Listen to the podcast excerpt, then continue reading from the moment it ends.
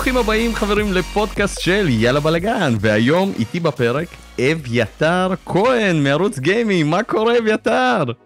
שלום שלום דימה תודה אה, שהזמנת אותי. איזה כיף לארח אותך חבל על הזמן. שמח להיות פה. אבל אה, האמת שיצרתי איתך קשר בעקבות ההודעה שלפחות בשבילי הייתה מאוד מפתיעה.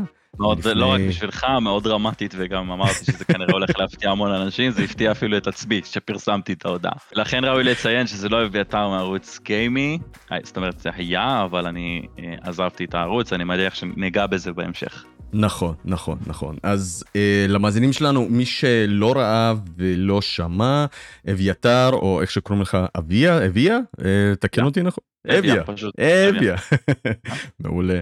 אה, האמת שכתבת הודעה מאוד מרגשת, ולמרות שאני לא מכיר אותך כל כך אישית, אבל בשנה האחרונה עקבתי אחריכם די הרבה, גם בפייסבוק וגם ביוטיוב, וראיתי עד כמה שהשקעתם, אה, עד כמה שהרמתם פה משהו חדש,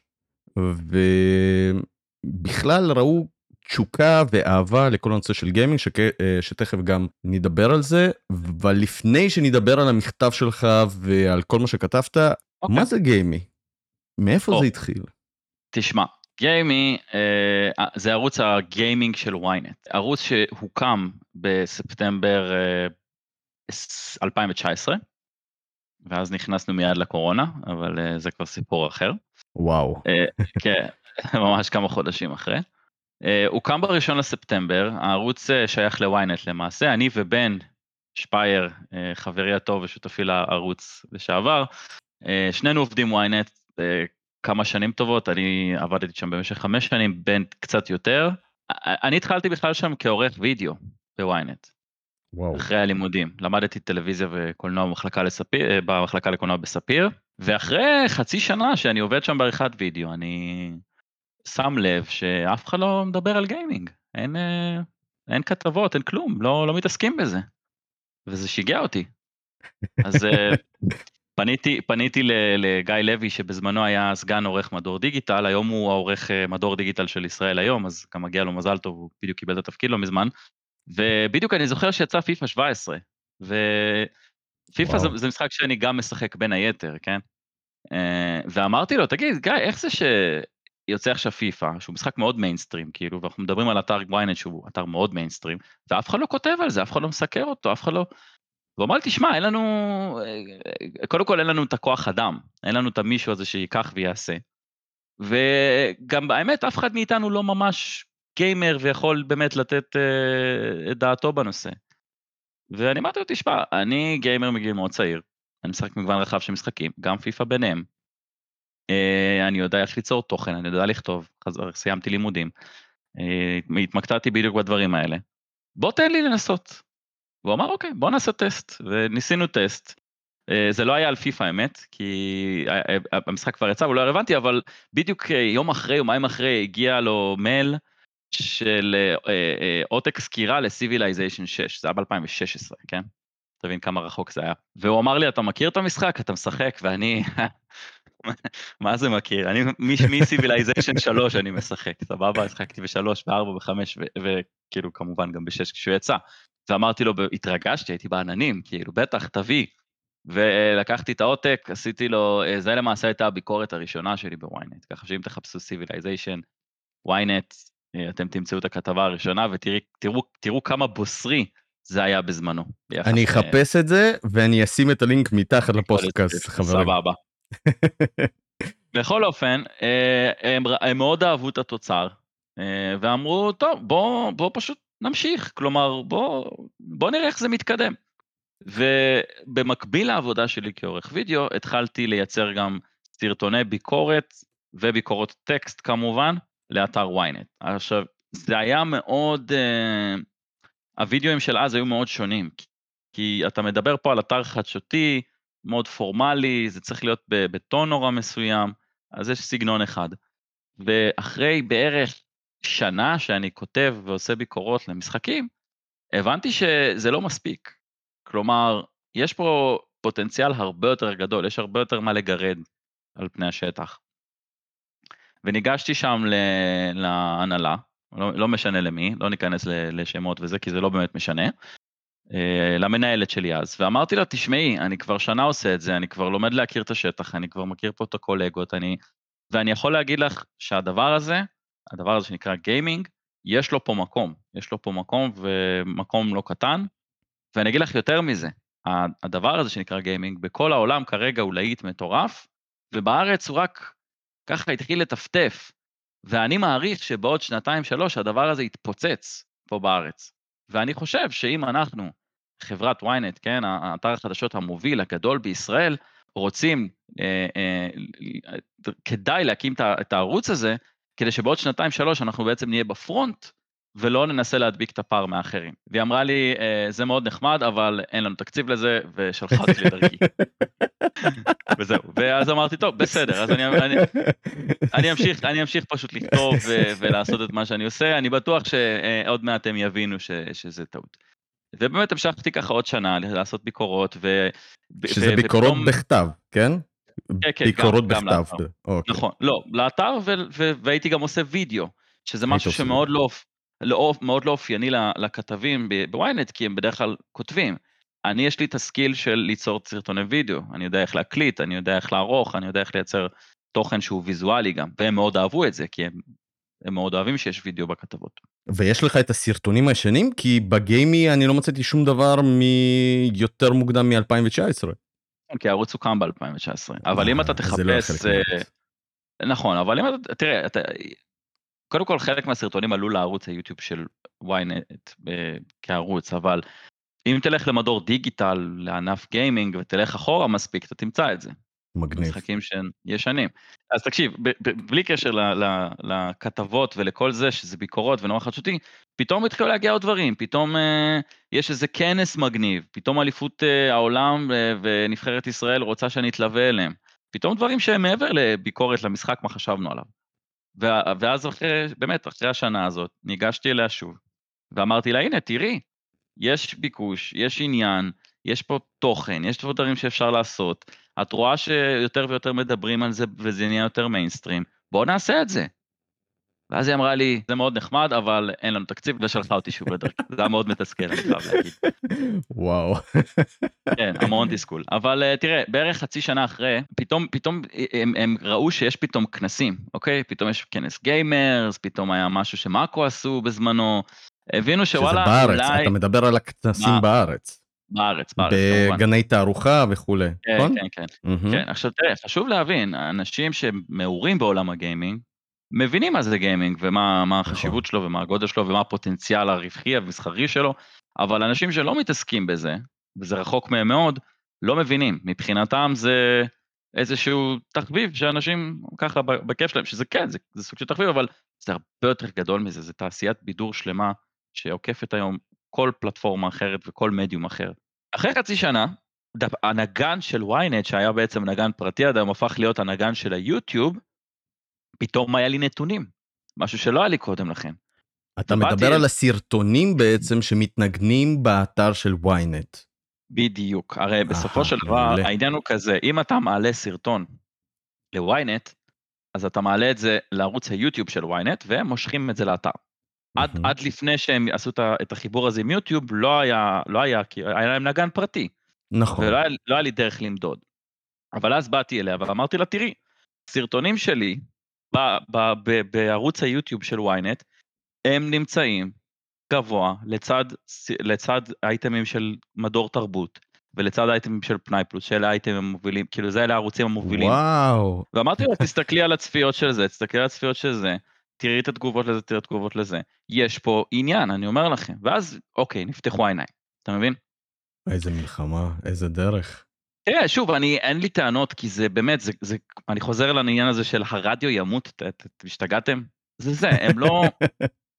לא, חשוב ש... גם לציין שמדובר בגוף חדשות, בסופו של דבר זה, זה ynet, נכון, אתה לא בדיוק. יוטיובר עצמאי שעכשיו... נכון. אה, זה, זה גוף חדשות מחליט, שעוסק שעוסק בהכל חוץ מגיימינג, זאת אומרת, נכון. יש, יש מדור רכב ומדור ספורט ומדור תרבות ומדור אסטרולוגיה, כאילו וואי, גיימינג זה לא משהו שעלה בדעתם בכלל באותה תקופה. אז אני אשאל אותך רק שאלה לפני שאתה ממשיך, היו אה, מדורי גיימינג באתרי חדשות אחרים כמו וואלה, אה, כמו נגיד בכלכליסט שאני יודע שיש עכשיו וכולי, באותו הזמן שאתה רצית להקים? היה במאקו ניסיון להקים אה, ערוץ גיימינג של מאקו, זאת אומרת קשת. Mm-hmm. אה, הניסוי הזה לא צלח, והם סגרו אותו, אבל חוץ מזה, תראה וואלה, אני זוכר שהם ניסו גם אה, לעשות אה, לא משהו מאוד, אה, זאת אומרת איזשהו פאנל שטופ גיק אירחו אנשים, אבל זה לא היה משהו פורמלי או, או ערוץ, זאת אומרת זה לא היה מסודר כמו שאנחנו עשינו את זה, אתה מבין? בכל אופן, אחרי שהבינו שאוקיי, המספרים מדברים בפני עצמם, נפגשתי עם מי שהיה אז סמנכ"ל מסחר, ברק קלמנוביץ', שהיום הוא מנכ"ל ynet כבר, כאילו ממש עם הקמת הערוץ, לקראת הקמת הערוץ כבר מונה להיות מנכ"ל, כי המנכ"ל הקודם עזב, והוא בעצמו מסתבר שהוא גם ככה משחק פה ושם Call of Duty, הילדים שלו משחקים, הוא קצת איזה יותר... איזה מגניב. הוא קצת יותר, הוא קצת יותר מחובר ומכיר את העולם מהמנהלת שלי שלא הייתה קשורה אליו בכלל. ואני אמרתי לו, תשמע, בוא נעשה ניסוי, אוקיי? אני מוכן לקחת על עצמי את הערוץ הזה, את ההקמה שלו, את הניהול שלו, את התפעול שלו, מא' עד ת', זה אומר שאני דואג לעשות את ההפקות, אני דואג לימי צילום, אני דואג לצלם, אני דואג לערוך, אני דואג לעלות ליוטיוב, להפעיל את הסושיאל מדיה, את הכל, אני עושה לבד, one man show. אני לא צריך תקציב, אני לא צריך כלום, הדבר היחיד שאני צריך זה משכורת. והוא אמר, אוקיי, שווה את הסיכון, כאילו בסדר, בוא, בוא, בוא נלך על זה, מה יכול להיות. ויצאנו לדרך, ועכשיו פה נכנס העניין עם בן. בן לא היה במקור אמור להיות חלק מהערוץ. אוקיי, הערוץ, אני הייתי אמור לנהל אותו ולהקים אותו לבד, אבל את בן, אני, אני והוא, כאילו, היינו חברים במערכת, כן? Mm-hmm. ודיבר, והיינו מדברים המון על משחקים. היה משחק חדש שיוצא, יושבים בקפה, מדברים. וכל פעם שהיה לנו איזה משהו, נגיד הייתי עושה, נגיד עשיתי פאנל E3 ב-2017, פאנל גיימינג ב-2017 על E3, באולפנים של ynet, כאילו זה משהו שהוא היה מהפכני בזמנו. מי שהתארח זה היה בעצם, זה הייתה קוויניקי, שאגב ראיתי שעשית איתה גם פודקאסט. נכון. ואגב, נכון. זו הייתה ההופעה הראשונה שלה אי פעם בתקשורת. זאת אומרת, אני הזמנתי אותה אליי לפאנל הזה, והיא... גם, אתה יכול לראות את זה היום, את כברת הדרך שהיא עשתה מאז ועד היום, וזה מדהים, וזה פשוט מדהים, ומגיע לה, והיא אלופה ואני מת עליה. והאורח השני היה אה, שגיא ברייטנר. בכל אופן, אה, הפאנל הזה, אה, כל פעם שהיינו עושים איזשהו פאנל, או איזשהו משהו מגניב, בן היה עושה את הגרפיקות, והוא היה יושב איתי בקונטרול ולוחש לי באוזנייה, והוא תמיד היה לצידי בדברים האלה, ולכן כשקיבלתי את האור ירוק להקים את הערוץ, היה נראה, נראה לי מאוד טבעי לצרף אותו, להזמין אותו לפחות, לראות אם הוא מעוניין. והוא היה מעוניין, כלומר אמרתי לו בוא, בוא נעשה את זה ביחד, אני לא אצליח לעשות את זה לבד, אין לי את ה...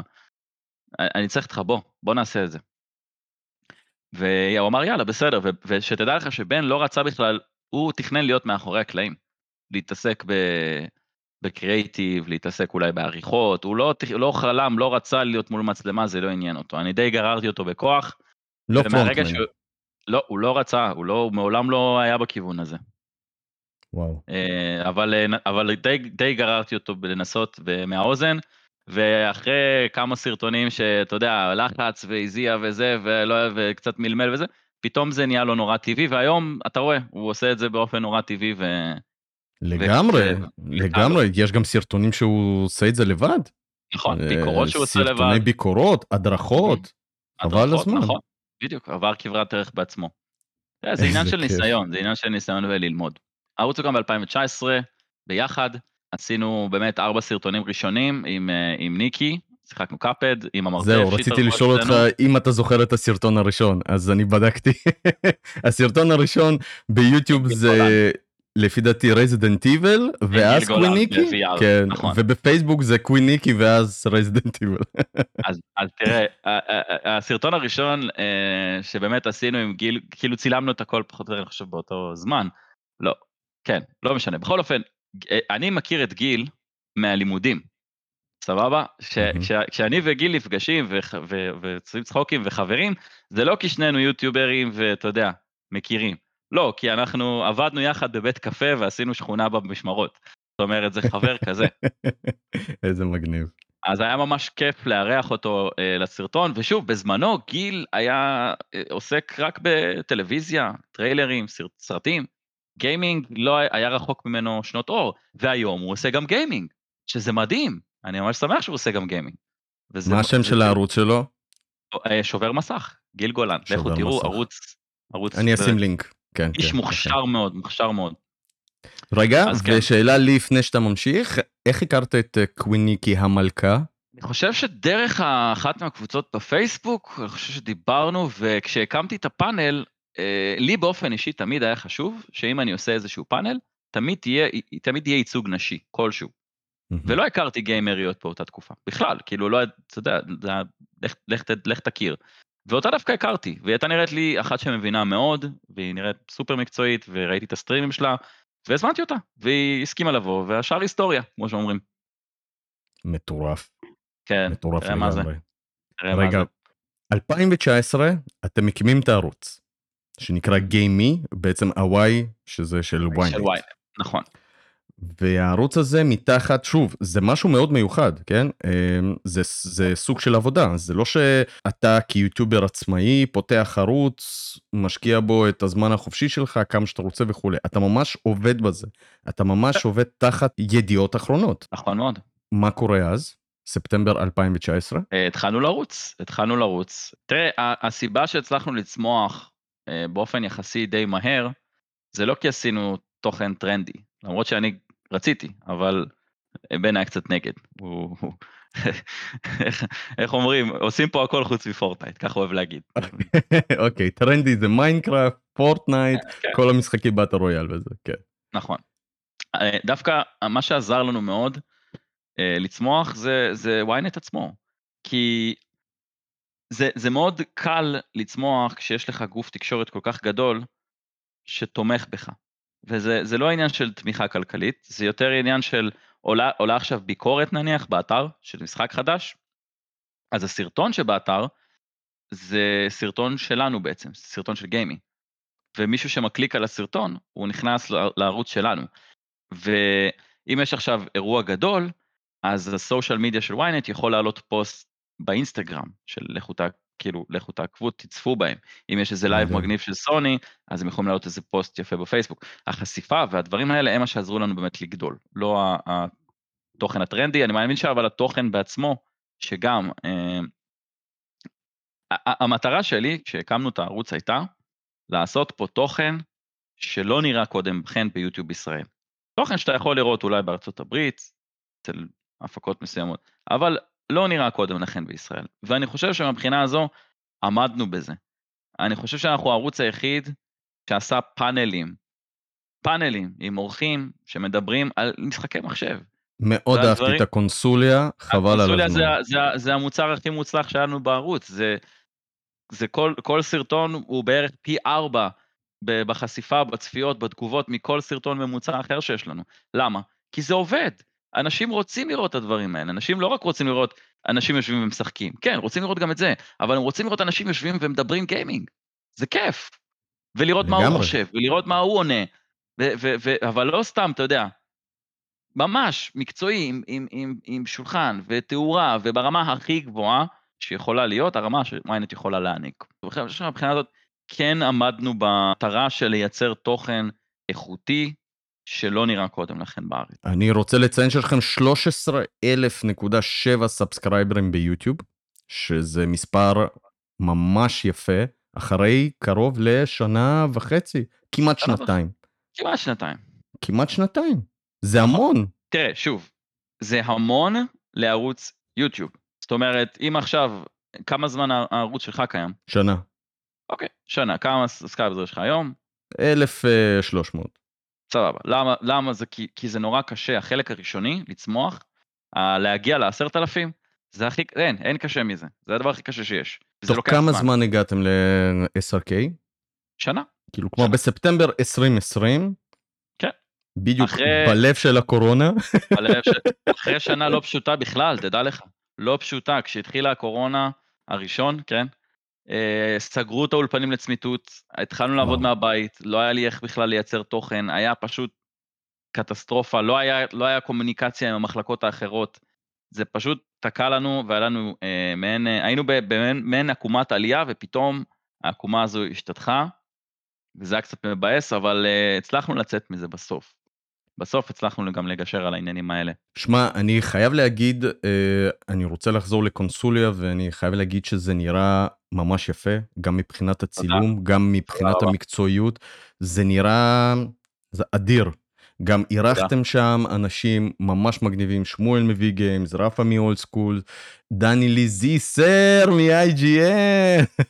שלומי היה אצלנו, אורמנטה שהיה אצלנו, אנחנו... אמיר רחום. נכון, תמיד ניסינו לגוון ולהביא את כל, ה, את כל הקולות שאפשר, את כל האנשים הרלוונטיים לנושאים הספציפיים ש, שרצינו לדבר עליהם. לגמרי, אה, וגם יצרתם סוג של אווירה כזאת שיש, יש קהילת גיימינג בארץ. יש, הנה, וזה הוכיח. זה משהו, כן, כן, אבל זה משהו הזה... שהיה, אבל זה משהו שהיה ממש באנדרגראונד, אני חושב, בשנים האחרונות. Uh, כן, אני חושב שהצמיחה שראינו אותה צמיחה שאמרתי לבוסית שלי אז, שזה איך התפוצץ, הנה זה התפוצץ.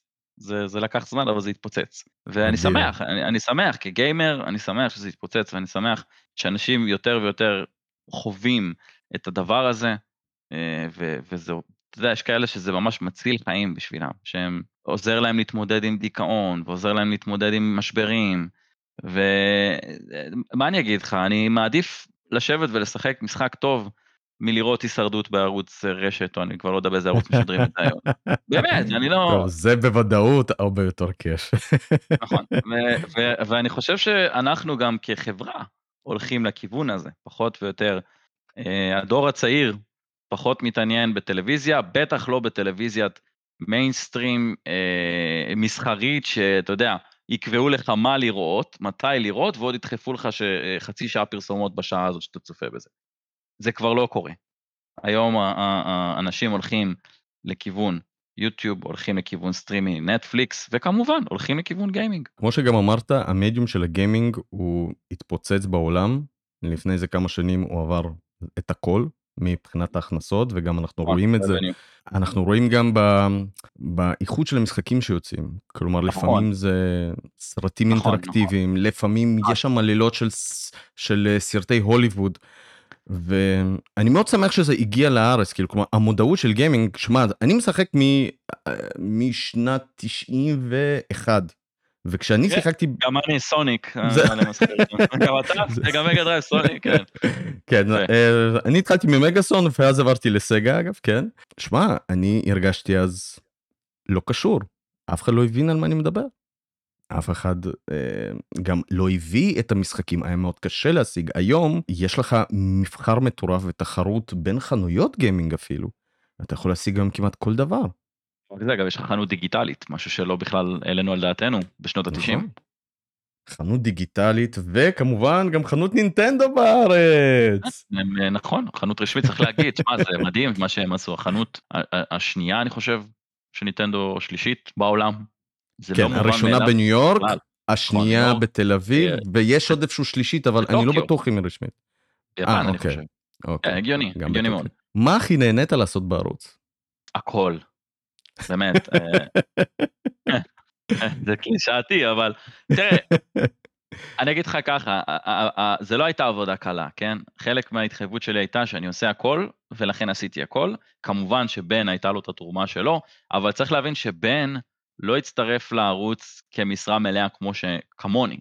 זאת אומרת, בן, התפקיד שלו המקורי, ומה שהוא עושה עד היום בעצם, הוא הגרפיקאי הראשי של ynet, ובן הוא גרפיקאי מוכשר מאוד, מאוד אבל. ולכן הזמן שהיה לו לערוץ, מן הסתם היה מצומצם משמעותית משלי. אה, וכל השפה הגרפית זה בן. לא היה, לי, לא היה לי מגע בזה, זאת אומרת, הייתי, אמרתי לו, כן, זה אני אוהב, זה לא, אבל הוא עשה הכל מהבחינה הזו של אה, העיצוב הגרפי, והוא גם לקח חלק מהעריכות על עצמו, ולקח פתאום ביקורות על עצמו אה, לאט לאט, אבל בן לא עבד בזה, זאת אומרת, זה לא היה העבודה שלו. אז יצא שבאמת עשיתי הכל, המון, אבל אם, מה הכי נהניתי לעשות? אני חושב שהקונסוליה. אני חושב שהקונסוליה. יש משהו מאוד כיף בלהנחות פאנל. זה, זה לנהל אירוע בעצם, זה לשאול את השאלות ולהציק וקצת לחמם את האווירה בין האנשים, זה תמיד נחמד. ואני, ואני נהנה מזה, כאילו זה, זה כיף, תשמע, זה משהו שמאוד אהבתי לעשות גם בלימודים. זאת אומרת, היה לנו שיעורי אולפן, ומאוד אהבתי את, את, את, את הנישה הזו של מגיש, מנחה, קריין, מאוד uh, התחברתי לזה, הרגשתי שאני גם טוב בזה.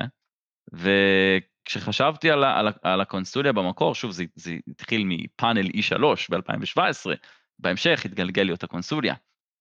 Um, אני חושב שזה מה שהכי נהניתי, כי גם, זה גם משהו שהוא מערב עוד אנשים, חברים, לא, לא סתם. זאת אומרת, כשאני ובן עושים עכשיו let's play של איזה משחק חדש, סבבה, זה נחמד, זה כיף, זה מצחיק, אבל כשאני מארח באולפן, כן, עם כל הפנסיות שלו, את שמואל, ואת דני לי, ואת אור, ואת כל האורחים שהיו אצלנו, זה אווירה אחרת לגמרי, וזה כיף חיים. מה גם שמבחינת עבודה זה הכי פחות עבודה לעשות, אבל עזוב, לא, לא משנה. לא, כי, כי יש, לך, יש לך בעצם, מקליטים את הכל ב control, יש איזשהו במאי שמנתב את המצלמות, אז רוב העבודה כבר נעשית, אתה צריך רק אחרי זה קצת להוסיף אה, ויזואליה וזהו, זאת אומרת זה לא... ואז לא להעלות את זה ליוטיוב. אבל, כן. אבל זו לא הסיבה, זו לא הסיבה, הסיבה היא פשוט כי זה כיף לשבת בפאנל ולדבר על גיימינג. כמו שכיף לשבת בבר, בלב על הפלניח ולדבר על גיימינג, או לשבת עם חבר על הספה ולשבת ולדבר על גיימינג, זה כיף, רק שפה עושים את זה בצורה קצת יותר מקצועית ויפה. אני הרגשתי איזשהו שינוי כשראיתי אותך אצל אטילה בחדשות. היית שם מספר פעמים, פעם אחת אפילו גם דיברת על Animal Crossing כשרק הקורונה התחילה, וזה עשה לי איזשהו קטע של יש פה ערוץ עם מודעות לגיימינג, ו ynet הם חלק מזה, שוב, אני מאוד אוהב את החדשות של ynet והכל, אבל זה היה, אה, איך אני אסביר לך את זה, זה היה סוג של אבן דרך כזאת שהבנתי, אוקיי, יש כאן מודעות לגיימינג שאפילו זה מגיע לחדשות, כי אתה יודע, בחו"ל אתה רואה פרסומות, אתה רואה שלטים והכל, וכאילו בארץ זה תמיד היה ממש נישה ואנדרגראונד, ואז פתאום כשהופעת אצל אטילה, אגב שאני ממש אוהב אותו, זה נתן לי איזשהו כיוון כזה שאמרתי וואו, זה פשוט אדיר. כאילו, לצופינו שלא מכירים, אטילה הוא בעצם המגיש, המנחה הראשי של ynet, ויש גם את אלכסנדרה לוקה שהיא ה-co-hosting. בדיוק. שניהם מגישים ביחד למעשה את המהדורת הבוקר של ynet, שצופים בה באמת עשרות אלפי אנשים אם לא מאות כל יום. אה, אז כן, היה לי מאוד חשוב, ואתה יודע, טוב, מצחיק שאתה מעלה את זה, כי אני חושב שדרך המשדרי בוקר האלה אפשר לראות את השינוי שנעשה בתפיסה של חברות תקשורת, במיוחד של ynet, ושל אנשים בציבור כלפי גיימינג. למה? כי אני זוכר, האייטם הראשון שהגשתי, אני חושב, באולפן, היה שיצא עכשיו פיפא 17, סבבה? או שזה היה פיפא 18, אני לא זוכר. אבל התייחסות של אטילה ושל אלכס לנושא הזה של גיימינג בתחילת הדרך, שהייתה יותר התייחסות של למה זה במהדורה כרגע, או למה זה מעניין מישהו, והייתה התייחסות של בוז וזלזול, פתאום מאייטם לאייטם אתה מבין שהם בעצמם מתחילים להתעניין ולשאול שאלות, פתאום אתה מביא איזשהו אה, אייטם על הכנסות של חברה מסוימת או כזה, ופתאום הם בשוק, מה באמת? כך, זה, זה מה שהשוק הזה שווה? ופתאום היה, אני זוכר שהיה עניין שטראמפ הזמין אה, אחרי איזה, אחרי ירי בפלורידה או משהו כזה, אה, מפתחי משחקים, אה, לבוא לדבר על אלימות בזה. והיה לי שם ממש ריב עם אלכס, לא ריב, אבל היה שם דיון מאוד סוער על העניין הזה. האם המשחקים בעצם משפיעים על האלימות? לא, האם, כן, האם משחקי מחשב מובילים אה, לאלימות. כמו לדוגמה GTA, כמו לדוגמה עוד כן. כל מיני משחקים, כן. כל הדוגמאות האלה. תראה, אני, בסופו של דבר הוויכוח, די סיימתי אותו בזה שאמרתי לה שירי המוני התחיל בארצות הברית אה, בשנות ה-60 וה-70, עוד הרבה לפני שמשחקי מחשב היו קיימים. אז הבעיה היא לא משחקי מחשב, זה העובדה שכל אחד יכול להשיג שם נשק ולעשות מה שבא לו. והדבר השני הוא שגיימינג קיים בכל העולם, ומשום מה אירועי ירי המונים קיימים רק בארצות הברית, או בעיקר בארצות הברית. ולכן זה... כן. אגב, דיברתי על זה עם, אה, אני חושב עם אה, קווין ניקי, בדיוק בפודקאסט, והיא אמרה שיש מחקר שאומר שזה לא, שהגיימינג הוא לא זה שמשפיע, אלא היוצרי תוכן והצורה איך הם מדברים ואיך הם מביאים את המשחק, זה שמשפיע הרבה יותר על הילדים וגם על הדור החדש. יכול להיות, כי יש סיבה שקוראים להם אינפלואנסרים, כי הם באמת משפיעים. אה, אנחנו תמיד ניסינו ללכת לכיוון מאוד חיובי, לא אלימות כמובן, אף פעם לא מעודדים את זה, אבל להגיד שמשחקי מחשב שאם מישהו עכשיו שיחק GTA ודרס כמה אנשים, אז הוא בהכרח ייקח את הרכב של אבא שלו וידרוס אנשים, זה, זה, זה דבילי. אבל מה שאני רוצה להגיד את הנקודה, היא שבאמת מאייטם לאייטם אתה רואה את ההתעניינות של המנחים, ואת ההבנה שהם התחילו לפתח פתאום.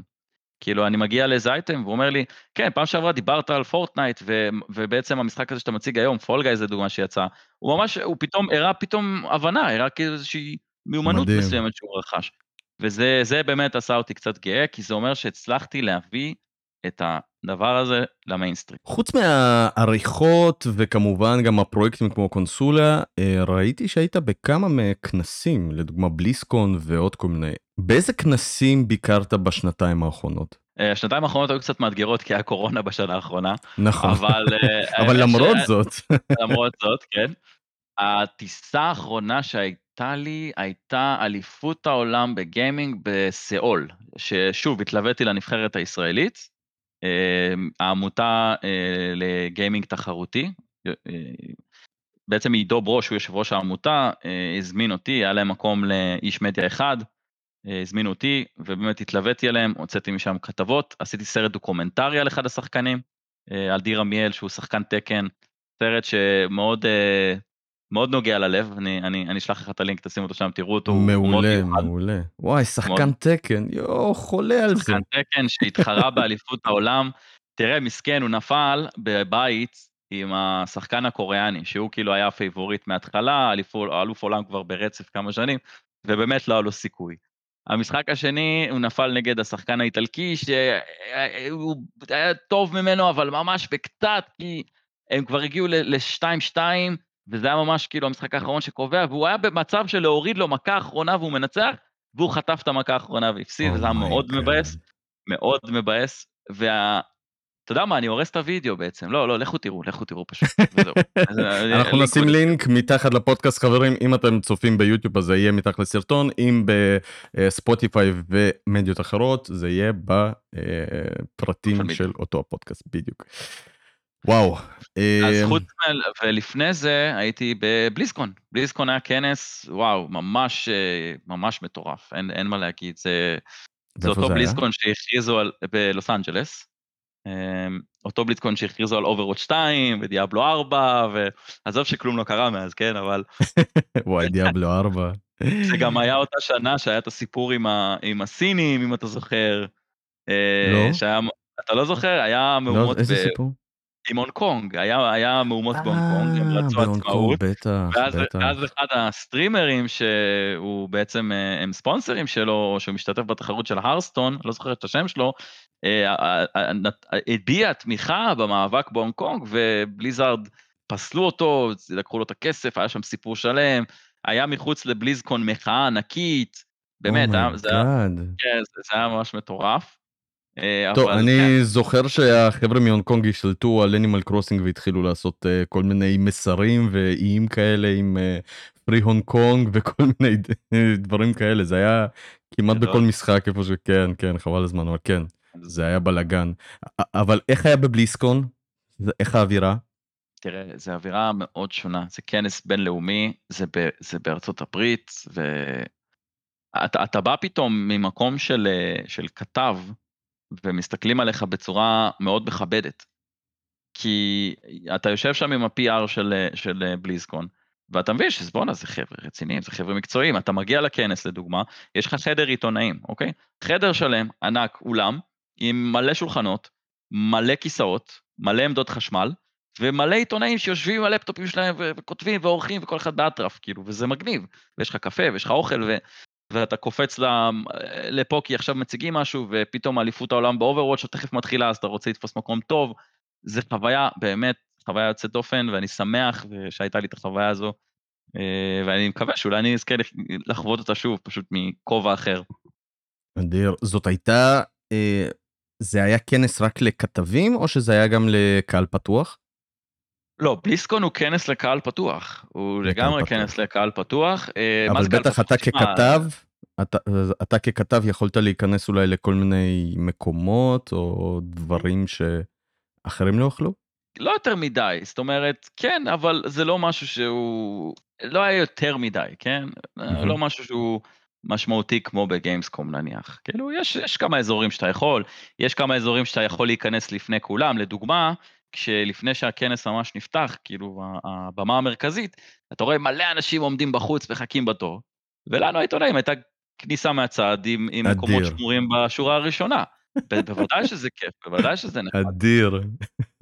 הקומה העליונה לדוגמה הייתה מיועדת רק למדיה, ושם יצא לי לפגוש את uh, מי שהיה uh, המנכ"ל הקודם uh, של בליזקון, אבל יצא לי שם, הוא יושב שם ואני כאילו ניגש אליו ואני אומר לו, היי, uh, מה קורה? כאילו אפשר לעשות סלפי? כי קודם לכן בתצוגה, הוא, הוא, הדבר הראשון שהוא עשה כשהוא עלה לבמה זה להתנצל על כל העניין עם הונג קונג, אז אמרתי לו שזה כאילו, כל הכבוד שהוא עשה את זה וזה מאוד, מאוד התבקש. טוב, אז נשמע שדבר ראשון, עשית דרך מטורפת. אה, נלחמת בכל הדרך, הלכת נגד כל הסיכויים בגוף אה, חדשות הכי גדול בארץ, והצלחת. כלומר, הצלחת להקים את מה שרצית, האמנת בזה, עשית, ואז לפני חמישה ימים, אתה כותב לנו בפייסבוק שאתה עוזב. כן. וזה היה מאוד אה, מאוד מפתיע לכולם, זה שוב, זה הפתיע אותי אפילו, אמ, אבל אה, תראה, נקרתה בפניי אפשרות לאיזשהו טוויסט בקריירה, שינוי קריירה מאוד משמעותי. ואתה יודע, אתה שם משהו, אתה שם את, ה, את, ה, את, ה, את גיימי ואת העבודה שלך שם ובוויינט על צד אחד של המשקל, ואתה שם את ההתפתחות האישית שלך ואת העתיד שלך במשקל בצד השני, ואתה מבין שהצד השני שוקל קצת יותר. והייתי צריך לקבל החלטה, להגיד לך שזו הייתה החלטה קלה, שקיבלתי אותה ברגע, לא, ממש לא. זו החלטה מאוד קשה, היה לי מאוד קשה, עדיין קשה לי, כן? אני עדיין מקבל הודעות באינסטגרם של, של עוקבים שאומרים לי כאילו, אתה, אתה נורא חסר, הלוואי ולא היית עוזב, או, אבל הרוב גם מבינים אגב, הרוב אומרים, כאילו, אני, אני מבין אותך לגמרי. בן בעצמו, בן היה מאוד קשה לו עם זה, הוא היה מאוד, אה, לקח את זה מאוד קשה, אבל הוא אמר לי, אני מבין אותך לגמרי. במצב הפוך אני כנראה הייתי עושה דבר דומה. ולכן, אני עוז, עוז, עזבתי בלב כבד, אבל בלב שלם. כי אני יודע שזו ההחלטה הנכונה בשבילי. עשיתי את מה שעשיתי, הבאתי את הערוץ לאן שהבאתי אותו, הבאתי את ענף הגיימינג בישראל לאן שהבאתי אותו, אני לא יודע אם כמה התרומה הייתה משמעותית או לא, אבל מאמין שעשיתי, ויאללה, אני צריך להתקדם, וזו ההתקדמות. ולאן אתה ממשיך? אה, אני התחלתי האמת כבר אה, לעבוד אה, ב Overwolf, מי שמכיר את חברת Overwolf, חברה שיש לה חנות אפליקציות ל-in-game overlay, זאת אומרת יש להם אפליקציות ש- שחלקם החברה פיתחה על משחקים מסוימים שאתה יכול להלביש, וחלקם מפתחים עצמאים משתמשים בכלים של Overwolf. אבל עכשיו עיקר העבודה של Overwolf הוא באמת לכיוון CurseForge שזה בעצם אה, תוכנה שמאפשרת למפתחים לבנות מודים במשחקים קיימים. שזה מגניב לאללה, זה מה שנקרא UGC, אה, user generated content. זאת אומרת, עכשיו מישהו שהוא מפתח יכול לקחת משחק, לקחת את הקוד שלו, ובמקום מה שהיה פעם reverse engineering ולקודד את הכל בבלגן, מאוד בקלות הוא יכול לייצר מוד משל עצמו, והוא יכול לייצר איזה מעין משחק משל עצמו, כמו שדוטה, אתה יודע, היה בעצם וורקראפט או ליג אוף לג'נס היה, אז, אז אנשים יכולים לעשות דברים דומים, משחקים דומים. עכשיו, העניין הבאמת יפה הוא, שאם עד היום הדבר הזה היה נעשה אה, ללא הסכמת החברות הגדולות, או עם העלמת עין של החברות הגדולות, היום גם החברות הגדולות מצליחות, מתחילות להפנים שמשתלם להם דווקא לשתף פעולה עם הדבלופרס האלה.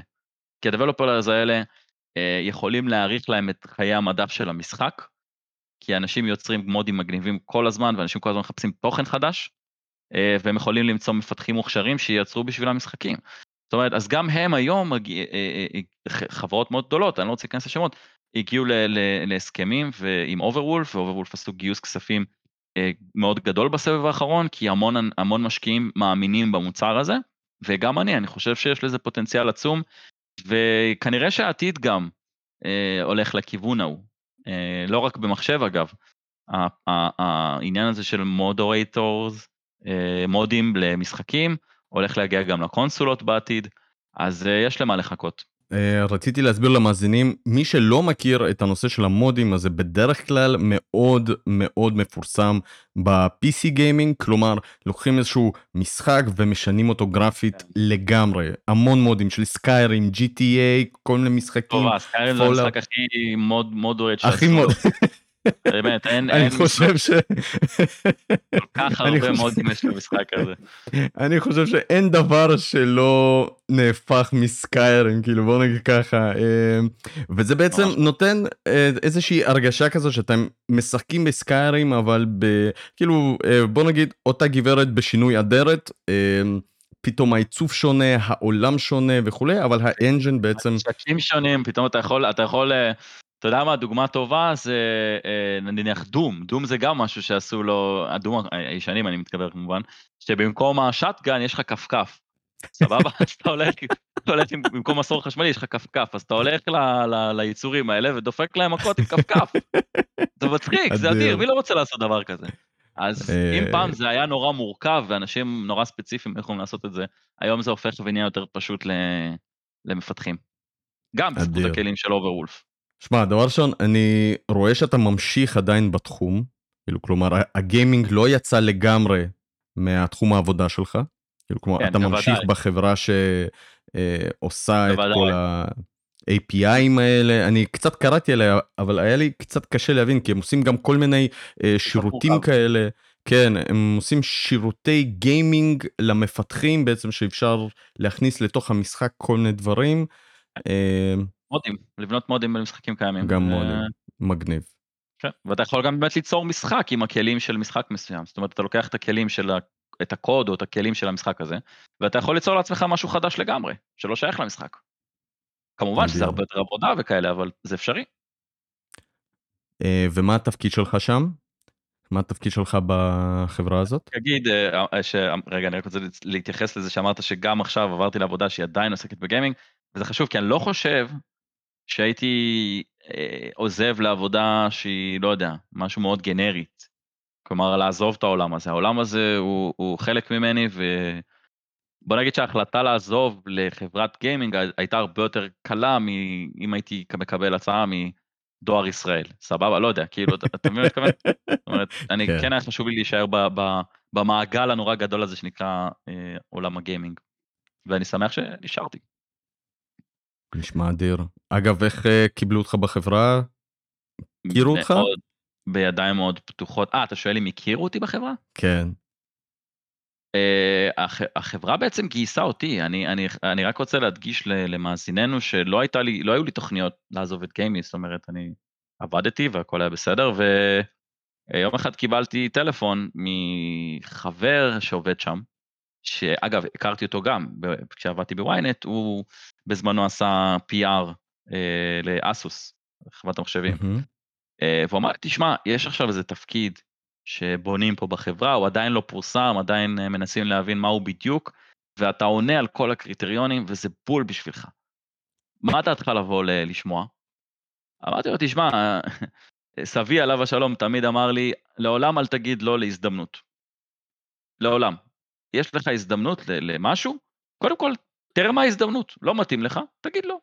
אז אמרתי לו, בוא, בוא נראה מה יש לשמוע. וזימנו אותי לראיון, והיה ראיון ממש טוב ומעניין, אה, עם, אה, עם אה, מי שאחראי על, על תחום ה marketing בחברה.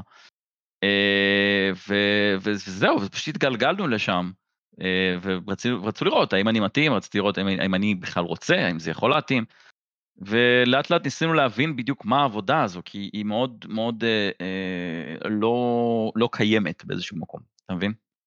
תראה, ה-tit, ה-title בהגדרה, מה שאני עושה, זה מנהל פרויקטים בתחום ה marketing, זאת אומרת בשיווק, וזה משהו שאני גם התחלתי לעשות. אבל במקביל לזה, אני גם הולך לייצר תוכן לאוברוולף, תוכן וידאו, זאת אומרת, לערוץ היוטיוב של אוברוולף, אה, אני מתכוון אה, לקחת וואו. אותו בשתי ידיים ולהפוך אותו לערוץ ממש טוב, עם תכנים ממש טובים, אה, שלא יעסקו רק באוברוולף, אלא ממש ב gaming כ gaming. אה, ואני שמח שהם נתנו בי את האמון הזה, ו... ו... ומאמינים בי, זה, זה, זה, זה, זה הרגשה טובה, זה אומר שכנראה שאתה עשית משהו נכון, אם בחרו בך לעשות את זה, בלי שרצית בכלל. אז אני מאוד מודה להם ואני מאוד שמח על ההזדמנות ואני כמובן מתכוון לנצל אותה ולעשות את הטוב ביותר שאני יכול, כמו שעשיתי כל חיי בכל דבר. אדיר. שמע, דבר ראשון, אני מאחל לך המון בהצלחה. תודה רבה. אה, אני בטוח שזה לא היה קל וזה לא היה פשוט, אבל נראה שאתה עדיין בספירה שלך ונראה שאתה עדיין אה, במקום שאתה רוצה להיות בו, אה, וזה מאוד חשוב. שמע, מהמכתב שפרסמת בפייסבוק היה אפשר להבין שזה באמת היה צד אה, קשה, אבל אני מאחל לך שוב המון בהצלחה. אה, אני חושב שעדיין אתה תהיה חסר לכולם, אין מה לעשות עם זה. אין מה לעשות עם זה. זה אני מרגיש על בשרי כל יום בהודעות שאני מקבל, זה לא קל, תדע לך, ממש לא קל. אז דבר ראשון, ההודעות האלה זה כיף, כי אז אתה באמת מרגיש שבשנתיים האחרונות עשית משהו שלאנשים אכפת. השפיע, אכפתי. השפיע ועשית משהו אז חבל. צריך להגיד אגב שהערוץ לא נסגר כן הערוץ הערוץ לא נסגר כן כן כן כן הערוץ לא נסגר אגב בן ימשיך אותו לבד או שהוא מחפש עכשיו אה, שותף. אה, אני חושב שנכון לעכשיו הוא ימשיך אותו בזמן החופשי שלו לבד כי שוב אין לו יותר מדי זמן חופשי והוא לא רוצה לוותר על הערוץ. אה, ובצדק תשמע עבדנו קשה להקים אותו. והוא ערוץ שיש לו כבר קהילה, ויש אנשים שאוהבים את התכנים ואת הסגנון, כי הערוץ שלנו מאוד שונה בנוף הישראלי ביוטיוב. אה, מהבחינה הזו, אני קורא לזה ערוץ שלנו, זה כבר לא ערוץ שלי, זה הורג אותי. תראה, אמרתי לך בתחילת השיחה שלנו, לא, לא, עשי, לא הלכנו לכיוון של trending, לא בגלל זה צמחנו. צמחנו כי עשינו, לא ירינו לגובה, ירינו לרוחב. עשינו על כל מיני משחקים, גם טרנדים, גם משחקים גדולים, וגם משחקים שאף אחד לא שמע עליהם. ואנשים נכון. מחפשים יש לכם שם תוכן. יש המון. נכון. לקחנו... גם אה, רטרו, גם אה, רטרו, אסטרטגיות, לנו... אתה הפצצת נכון. שם עם סרטונים של ציוויליזיישן 6 לגמרי. לא האמנתי שיהיה לזה ביקוש, זה היה בבלון ניסוי כזה של, טוב בוא נקליט, מה יכול להיות? ופתאום אנשים אומרים לי יאללה רוצים עוד, וזה הדהים אותי. עשינו, היה לנו תוכנית שנקראת משחקים כחול לבן, שהיינו מארחים מפתחים ישראלים אצלנו שיציגו את המשחק שלהם, אה, ובאמת אה, אירחנו כמה וכמה, האחרונים שהיו היו פיפוש אה, למעשה, היה ממש מצחיק, היה ממש כיף. אז, אז אני מאמין שעשינו כמה דברים טובים עד היום, ושוב, בן ימשיך לבד, לגבי האם הוא יחפש מישהו שיהיה איתו או לא, תשאל אותו. טוב, לפני שאנחנו מסיימים את הרעיון, אני בדרך כלל שואל את המרואיין בליץ שאלות, ככה שהמאזינים שלנו יכירו אותך קצת יותר לעומק, בליץ שאלות סודי, אוקיי? אוקיי. אתה יכול לענות בקצרה וגם בהרחבה בכיף, לא, לא, אין כאן חוקים. אז האם אתה מוכן ל... האם אתה מוכן לבליץ השאלות? יש לי ברירה. התשובה היא יאללה בלאגן.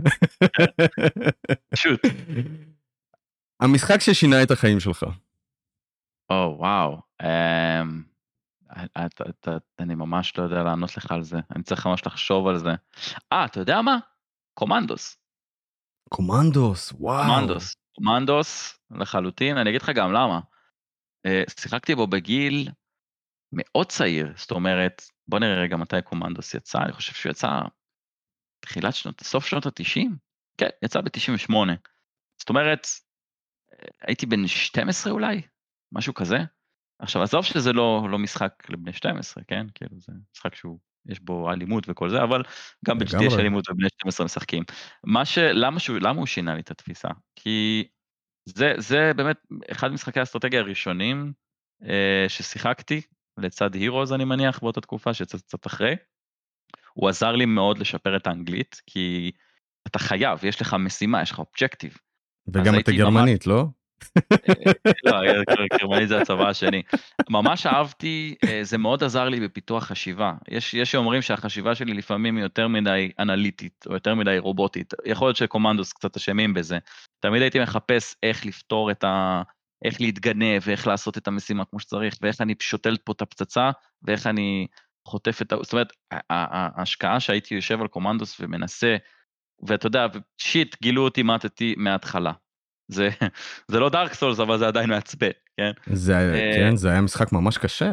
היה משחק מאוד קשה בזמנו, היום הוא, היום שאתה מסתכל עליו אתה מבין שהוא לא כזה קשה, אבל לילד בן 12 שלא יודע אנגלית זה כל כך טוב, זה היה מאוד קשה, אבל הוא עזר לי המון, הוא, הוא בעצם אה, הכניס אותי לעולם הזה של האסטרטגיה, בעקבותיו הגיע כמובן Heroes ו-Red Alert ואתה יודע, Age of Empires, כל, ה, כל הז'אנר הזה שהיה מאוד להיט בשנות ה-90, אני חושב שקומנדוס היה בעצם די התחיל את זה.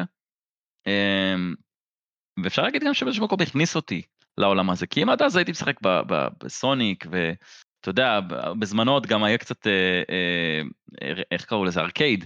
בזמנו עוד היו קצת ארקיידים, אז הייתי הולך אולי, אבא שלי לפעמים היה לוקח אותי ואת אחי הקטן, היינו משחקים קצת בארקייד, אבל קומנדוס היה אשכרה משחק שאתה יושב על מחשב עם עכבר, ואתה מתחיל לחשוב. זה משהו שלא היה לי קודם, ואני חושב שקומנדוס, כן, לשאלתך. חזק מאוד. אה, אם כבר הזכרת משחקי אסטרטגיה, המשחק אסטרטגיה הכי אהוב עליך בכל הזמנים. וואה, אה, אני, אני מתלבט בין, אה, בין הירו, ציוויליזיישן כנראה. זאת אומרת, הירוס יש לו מקום, אתה יודע, מקום של כבוד, כי זה, זה הירוס 3 בכל זאת, אתה יודע, לא צריך להרחיב יותר מדי. אגב, גם עשינו עליו, עשינו עליו פרק שלימדתי את בן, בן מסתבר לא הכיר את המשחק הזה בכלל. אתה מבין? אני הכרתי לו משחקים, הוא הכיר לי משחקים שלא הכרתי מסתבר. עשינו הרבה דברים אחד לשני. אה, אז Heroes, Civilization, Civilization גם אותו רעיון, זאת אומרת הוא הגיע קצת יותר מאוחר, הוא אפילו היה יותר מורכב. הרבה יותר לא מורכב, כן. הרבה יותר מורכב, ואני רואה את הקפיצות שהיו בין 3, 4, 5 ו-6, 6 בכלל עשה משהו ממש מטורף. ואגב, 7 כנראה יגיע, אוקיי? כנראה יגיע. בעוד משהו כמו, עזוב, אני, אני נוטה להאמין שזה יקרה בשמועות? שנה וחצי, שנה וחצי, שנתיים הקרובות. אוקיי, חבר'ה, שימו לב, Civilization 7, שנה, שנתיים לא, הקרובות. לא, לא. אמרתי, אני נוטה להאמין, לא, לא עכשיו, אתה יודע, לא דיברתי איתם או משהו כזה, כן? אבל בדרך כלל הם מוציאים משחק כל אה, משהו כמו חמש שנים, שש שנים. המשחק האחרון יצא ב-2016, אנחנו ב-2021, כנראה שעוד שנה, שנתיים, יצא Civilization 7, זה בלתי נמנע. זה בלתי נמנע, ו mark my word, אני מניח שזה יקרה. אז לשאלתך, Civilization, ומי שלא מכיר את המשחק הזה, לכו תראו אותו בערוץ של גיימי, ותבינו למה הוא כל כך אה, מסובך וטוב. אני גם חייב להגיד שיש לו port מצוין לסוויץ', uh, אני שיחקתי אותו על סוויץ' וזה אחד המשחקים לא, הממכרים. יש לי אותו גם בסוויץ', יש לי אותו גם באקסבוקס למעשה, אה, אבל, אבל הוא, הוא טוב במצב נייד, במצב נייח האמת הוא לא ממש נוח. נכון. מצב נייד אפשר לעבוד איתו, מצב נייח, אה, מצב נייח כאילו עם, עם, עם, עם, זה, עם הדוק הוא לא, הוא בלתי שחיק לדעתי. PC או קונסולות? קונסולות. קודם כל עשינו על זה פרק שלם בקונסוליה, אז לכו תראו גם את זה. אני פשוט... אנחנו נשים לינקים. כן, הרבה לינקים יהיו היום. אני אגיד לך מה, אני, אני נולדתי, קודם כל, שני, קודם כל שניהם, למה, למה גם וגם, שניהם, אבל אם אתה שואל אותי מה יותר, אני חושב שמתוך הרגל, קונסולות, כי יותר, יותר גדלתי לעולם הזה של סגה, ואז פלייסטיישן, אז פלייסטיישן 2, ואז אקסבוקס 360, ואז פלייסטיישן 4, זאת אומרת, תמיד קונסולות ליוו אותי. מחשבים, אף פעם, לא תמיד היה לי מחשב חזק שיכול להריץ את הדברים הכי טובים. ושוב, יש משחקים שהרבה יותר נוח לי לשחק על קונסולה. עד כמה שזה יישמע אה, מוזר לחלק משחקני ה-PC שמאזינים לנו כרגע. אה, אני מניח שגם הרבה מזה קשור לפיפא. הרבה מזה קשור לפיפא, זה נשמע מוזר, אני אגיד לכם גם למה. כל מי שהיה אה, זוכר את, את ימי הזוהר של פרו אבולושן 2004, 2005, 2006, אני וחבריי הטובים אה, היינו נפגשים אחרי בית ספר, אה, חבריי מבאר שבע, והיינו נפגשים ועושים טורנירים מטורפים של פיפא. אני מדבר איתך על מגיעים, אה, לפעמים גם בשבתות, היינו נפגשים בבוקר, בונים לוח משחקים עם טבלה, כל אחד שם עשרה שקלים, והיינו עושים טורניר. עכשיו תראה, אה, מה היינו עושים? היינו עושים את זה חכם. קודם כל, כל אחד שם עשרה שקלים, מי שמסיים מקום אחרון, צריך להוסיף עוד עשרה שקלים. למה? כי אם, אם גם מקום אחרון אה, מפסיד רק עשרה שקלים, מי שהפסיד שתיים שלושה משחקים יגיד, טוב, כבר אין לי כוח, אני, אני לא, או שאני אפרוש או שאני לא אשחק, אה, אתה יודע, לא אתן את כל הכוח, אבל ברגע שהוא מבין שיש עשרה שקלים, אה, עוד עשרה שקלים שהוא יצטרך לשים, אם הוא יפסיד, פתאום הוא חייב לשחק. איזה טכניקה, איזה מכניקה. אתה מבין? זה, זה, זה משהו שעשינו, ובאמת מקום ראשון היה לוקח את כל הכסף, מלבד עשרה שקלים שהיו הולכים למקום שני, על, על בעצם החזר על ההשקעה שלו. אז היינו עושים את זה המון, ו Pro Evolution אתה כמובן משחק על, ה, על הקונסולה, אז הידיים שלי מאוד התרגלו לשלט. אז זה מה שרציתי לשאול אותך, פיפא או פרו? כן. אה, פיפא, היום פיפא. היום פיפא. היום פיפא. תשאל אותי ב-2005, אני אגיד לך פרו. מה, בעקבות לא, המכניקות של האונליין שיש שם וכל ה... לא רק אה, האונליין, הוא פשוט המארז של פיפא אה, יותר טוב. אני חושב ש Pro Evolution עשו דבר חשוב, הם נתנו תחרות לפיפא. כי פיפא עד 2000, בוא נגיד פיפא 2002, עד 2000, זאת אומרת, בתקופה הזאת הם מאוד ישנו, הם אמרו כזה, טוב, יש לנו קהל קבוע, קונה את המשחק כל שנה, לא צריך להתאמץ, לא צריך להשתגע. פתאום, פתאום בא Pro Evolution, הראו משחק חדש אחר לגמרי, עם, עם קהל שמגיב, עם דשא, עם תאורה, עם, אה, עם מכניקה ממש נוחה של משחק. אז או שהיום בדיעבד אתה מבין כמה שבורה היא, כי מספיק שאתה עושה את אותה תנועה כל פעם, אתה יכול להפקיע 100 גולים באותו משחק, כן? אבל בזמנו זה היה מאוד מהפכני. ואנשים פתאום נטשו את פיפא, עברו לשחק פרו אבולושן, ופתאום יהיה, אמרו לעצמם, וואו, רגע, מה קורה פה? אנחנו מפסידים כסף, ואין משהו שיהיה יישונים יותר מלהפסיד כסף. אז הם, אז הם התחילו לעבוד, ואמרו, אוקיי, איך אנחנו משפרים את עצמנו? אנחנו הופכים להיות יותר טובים. והם עשו את מה שהם עשו, אם זה ה Ultimate Team, המנוע Frostbite לדוגמה. ב-2017 הם עברו למנוע Frostbite וזה היה מהלך ממש ממש מדהים, זאת אומרת, אה, אותו מנוע שבטלפילד משתמשים בו, כן? אמ-המ. התחילו להשתמש בו. זה שיפר ממש בצורה משמעותית את, ה, את, ה, את המשחק, אבל שוב, גם לפני, גם השנים שהגיעו לפני כן, הם עשו כמה שינויים שבאמת גרמו לשחקנים לחזור לאט לאט, ו Pro Evolution אה, אה, הלכו לכיוון יותר ארקיידי, זאת אומרת, הם נשארו ב, ב, באזור הזה ו, וחבל. אם תשאל אותי מה יותר דומה למשחק כדורגל אמיתי, כנראה שפרו אבולושן. אבל לא כולם משחקים כדורגל, לא כולם רוצים לשחק כדורגל, יש כאלה שרוצים לשחק פיפא, רוצים לשחק כדורגל בקונסולה. ופיפא מעניקה חוויית משחק יותר גיימית נקרא לזה. אמ, אז שוב, פיפא היא גם נרא, פשוט נראית הרבה יותר טוב, יש את המוזיקות, יש את, יש את הזכויות. אתה יודע, בזמנו נכון. Pro Evolution, גם היום עדיין אגב, אני זוכר שבזמנו היינו משחקים, אה, אה, היית רוצה לקחת את צ'לסי, אז אין לך צ'לסי, יש לך London Blue. נכון. או Man Red, כאילו מנצ'סטר יונייטד. נכון, כן.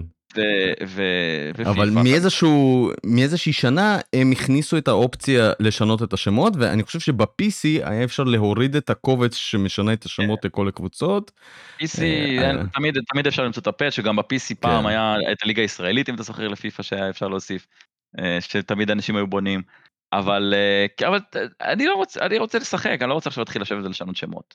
בפיפא נותנים לך את הלוגו, נותנים לך את השמות, הקריינים, יש לך את, ה, את, ה, את, ה, את הלבוש שלהם, את כל הסגנונות. זה אחר לגמרי, האולטימטים זה מאוד אה, ממש טוב לשחקני פיפא, אני מאוד נהנה ממנו. למרות שלא הייתי כזה חובב גדול שלו עד לפני שנתיים בערך, כן, הוא היה לי מאוד מורכב, אבל היום אני מבין אותו קצת יותר טוב ומאוד נהנה ממנו. אה, אני מאמין שבפיפא הבא אני אכנס אליו אפילו עוד יותר ואני אפילו עוד יותר טוב בו.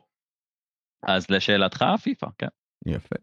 הפרק הקונסוליה הכי טוב שיצא עד היום. או וואו, אה, בוא נראה כמה עשינו בכלל, אני, אני כבר מתחיל אה, לשכוח.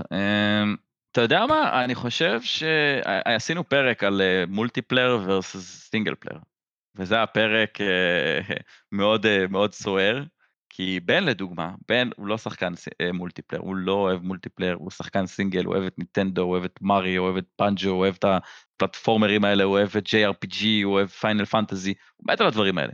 תשים אותו לשחק מול בן אדם, הוא לא אוהב. למה? תצפו בפרק. עכשיו, פתאום באים לך מהצד השני, אורמנטה שאומר, למה? אני מאוד אוהב אונליין, למה? בגלל ככה וככה וככה. עכשיו, הגענו, ש... אני חושב שזה היה נושא מאוד סוער, אה, זה ואגב גם ה-PC מול קונסולות היה נושא סוער, אבל שם ספציפית היה פשוט הרבה צחוקים.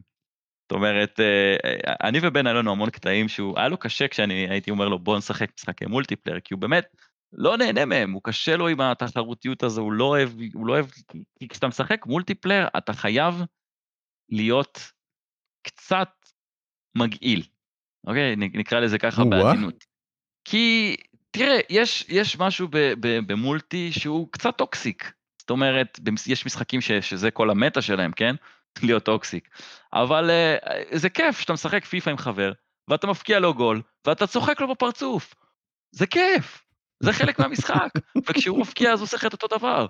ואתם מתרבנים אחד את השני, וזה לא שאחרי המשחק אתם רבים ולא מדברים יותר, להפך, אתם חברים אפילו יותר טובים. ואני חושב שלבן היה את הקושי הזה עם, ה, עם, ה, עם הטרשטוק, אתה מבין? הטרשטוק זה, זה חלק מהותי ממשחקי מולטיפלר, בעיניי לפחות. חלק מרכזי ואי אפשר להתעלם ממנו. זאת אומרת אפשר, אבל אני חושב שזה לא, בן פשוט לא רגיל לזה, זאת אומרת הוא לא, הוא לא צמח, הוא לא גדל לתוך זה, ולכן קשה לו לקבל את זה. אני שיחקתי שנים על גבי שנים פרו אבולושן עם, עם החברים הכי טובים שלי, אז אתה יכול להבין כמה טרשטוק היה בין לבין. אז, אז, אז, אז, אז, אז בדיוק, אז אתה מפתח את החסינות שלך, אתה מפתח את, את, את האור של פיל שלך, ו, ואתה לא מתרגש מכל אה, אחד שצועק לך במייק דבר כזה או אחר. כי, כי זה חלק מהמשחק. לכו תראו את הפרק בקיצור. כן. שאלתי אותך על הקונסוליה ועכשיו אני אשאל אותך על הקונסולה. מה אה. הקונסולה הכי אהובה עליך בכל הזמנים? היום הפלייסטיישן 5 בלי ספק בכלל. בלי ספק בכלל. תשמע, איזה קונס... זה, זה פשוט קונסולה שהיא בלתי נתפסת בעיניי עד היום. קונסולה פשוט מדהימה, היכולות שלה פשוט מדהימות אותי. הביצועים שהיא מציגה, זה, זה...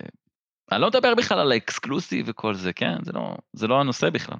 הקונסולה שלעצמה, השלט עם האפטית פידבק והטריגרים, זה, זה טכנולוגיה שהיא פשוט לא קיימת בקונסולות אחרות. המשחקים, טוב, בוא נדבר באמת על זה שיש exclusive, לא רק, לא רק לפלייסטיישן 5, יש גם את ה... נגיד God of War, זה המשחק הכי אהוב עליי. זה משחק שהוא באמת גרם לי לדמוע, זה, אני לא צוחק, אני אומר לך באמת. טוב, זה סוני. אבל אקסקלוסיבים של אה, סוני, זה לא של פלייסטיישן נכון. 5. של נכון. פלייסטיישן 5 לצערנו יש ממש מעט. Demon's Souls, Ratchet, Returnal ו-Astro ואולי עוד איזה כמה, אבל היה את אה, זה עם הרכבים, Destruction AllStars. Destruction, נכון. אה, נכון, תראה, לא, אה, יכול להיות שסוני היו צריכים להתכונן יותר, עם יותר אקסקלוסיבים, אני בטוח שהם עובדים על זה במרץ בימים אלו, אבל עדיין, אתה מסתכל על הקונסולה, מהרגע, מהרגע שאתה פותח אותה, הממשק כל כך נקי, כל כך יפה, כל כך חלק, כל, כל ה-theme שיש לך בדרך כלל היה פעם theme מרכזי, אז ה-theme הוא לפי משחק, זאת אומרת אתה עכשיו עומד על אסאסנס קריד, יהיה רעש ורקע של ויקינגים. אתה עובר למשחק אה, אה, של Last of Us, אתה תשמע את, את, את הרעש המצמרר הזה שיש תמיד ברקע, זה, זה מגניב. הפיצ'ר של ההקלטה והסטרימינג מתוך הפלייסטיישן הרבה יותר נוח ממה שהיה בעבר ומקונסולות אחרות. אה, פלייסטיישן עשו קפיצת מדרגה, אין, אין ספק, אקסבוקס, אקסבוקס השיחוק שלהם זה ה-Game Pass, זה הנשק החזק שלהם, והם צריכים להתמקד בו ו- וללכת לכיוון הזה. אני חושב שאקסבוקס באיזשהו מקום הפנימו שסוני תפסה עליהם עליונות, ולכן הם לא מנסים להילחם בסוני, אלא מנסים לחיות לצידם. ואני, אני חושב שהם גם יצליחו, אם הם ימשיכו. אה, והסוויץ' כמובן בגלל שכיף לקחת אותו לדרכים ובגלל שיש משחקים אקסקלוסיביים של ניטנדו ממש טובים, אבל ברמה של אם הייתי צריך לוותר ולהשאיר רק קונסולה אחת, כי יש לי את שלושתם, אז כנראה שהייתי משאיר את הפלייסטיישן 5. וואו, מעניין מאוד. כן. מעניין מאוד. Uh, טוב, ובוא אני אשאל אותך שאלה אחרונה לרעיון הזה. מה אתה מאחל לעצמך בשנה הקרובה? אה, בשנה הקרובה אני מקווה להצליח לעמוד ביעדים שאני שם לעצמי ושהעבודה החדשה שמה לעצמי, אה, שזה לפתח את הצד של התוכן וה-production של videos בתוך אוברוולף. אה, ברמה האישית, להתפתח, אני מניח, יותר, להשקיע יותר קצת בעצמי, אה, לקחת קצת נשימה, כי זה החמש שנים האחרונות בוויינט, בדגש על השנתיים האחרונות עם גיימי, היו פשוט מרתון מטורף, ועכשיו כשחציתי את קו הסיום אני פתאום מסדיר נשימה. אז הייתי רוצה קצת יותר להסדיר נשימה, יותר לקחת את זה באיזי. הייתי רוצה לחזור לייצר תוכן אגב, לא ברמה של גיימי, אה, אלא יותר לתחביב, יותר בשביל הכיף שלי, כי באמת זה כיף, אני אוהב ליצור תוכן, זה משהו שהוא עמוק בליבי מילדות.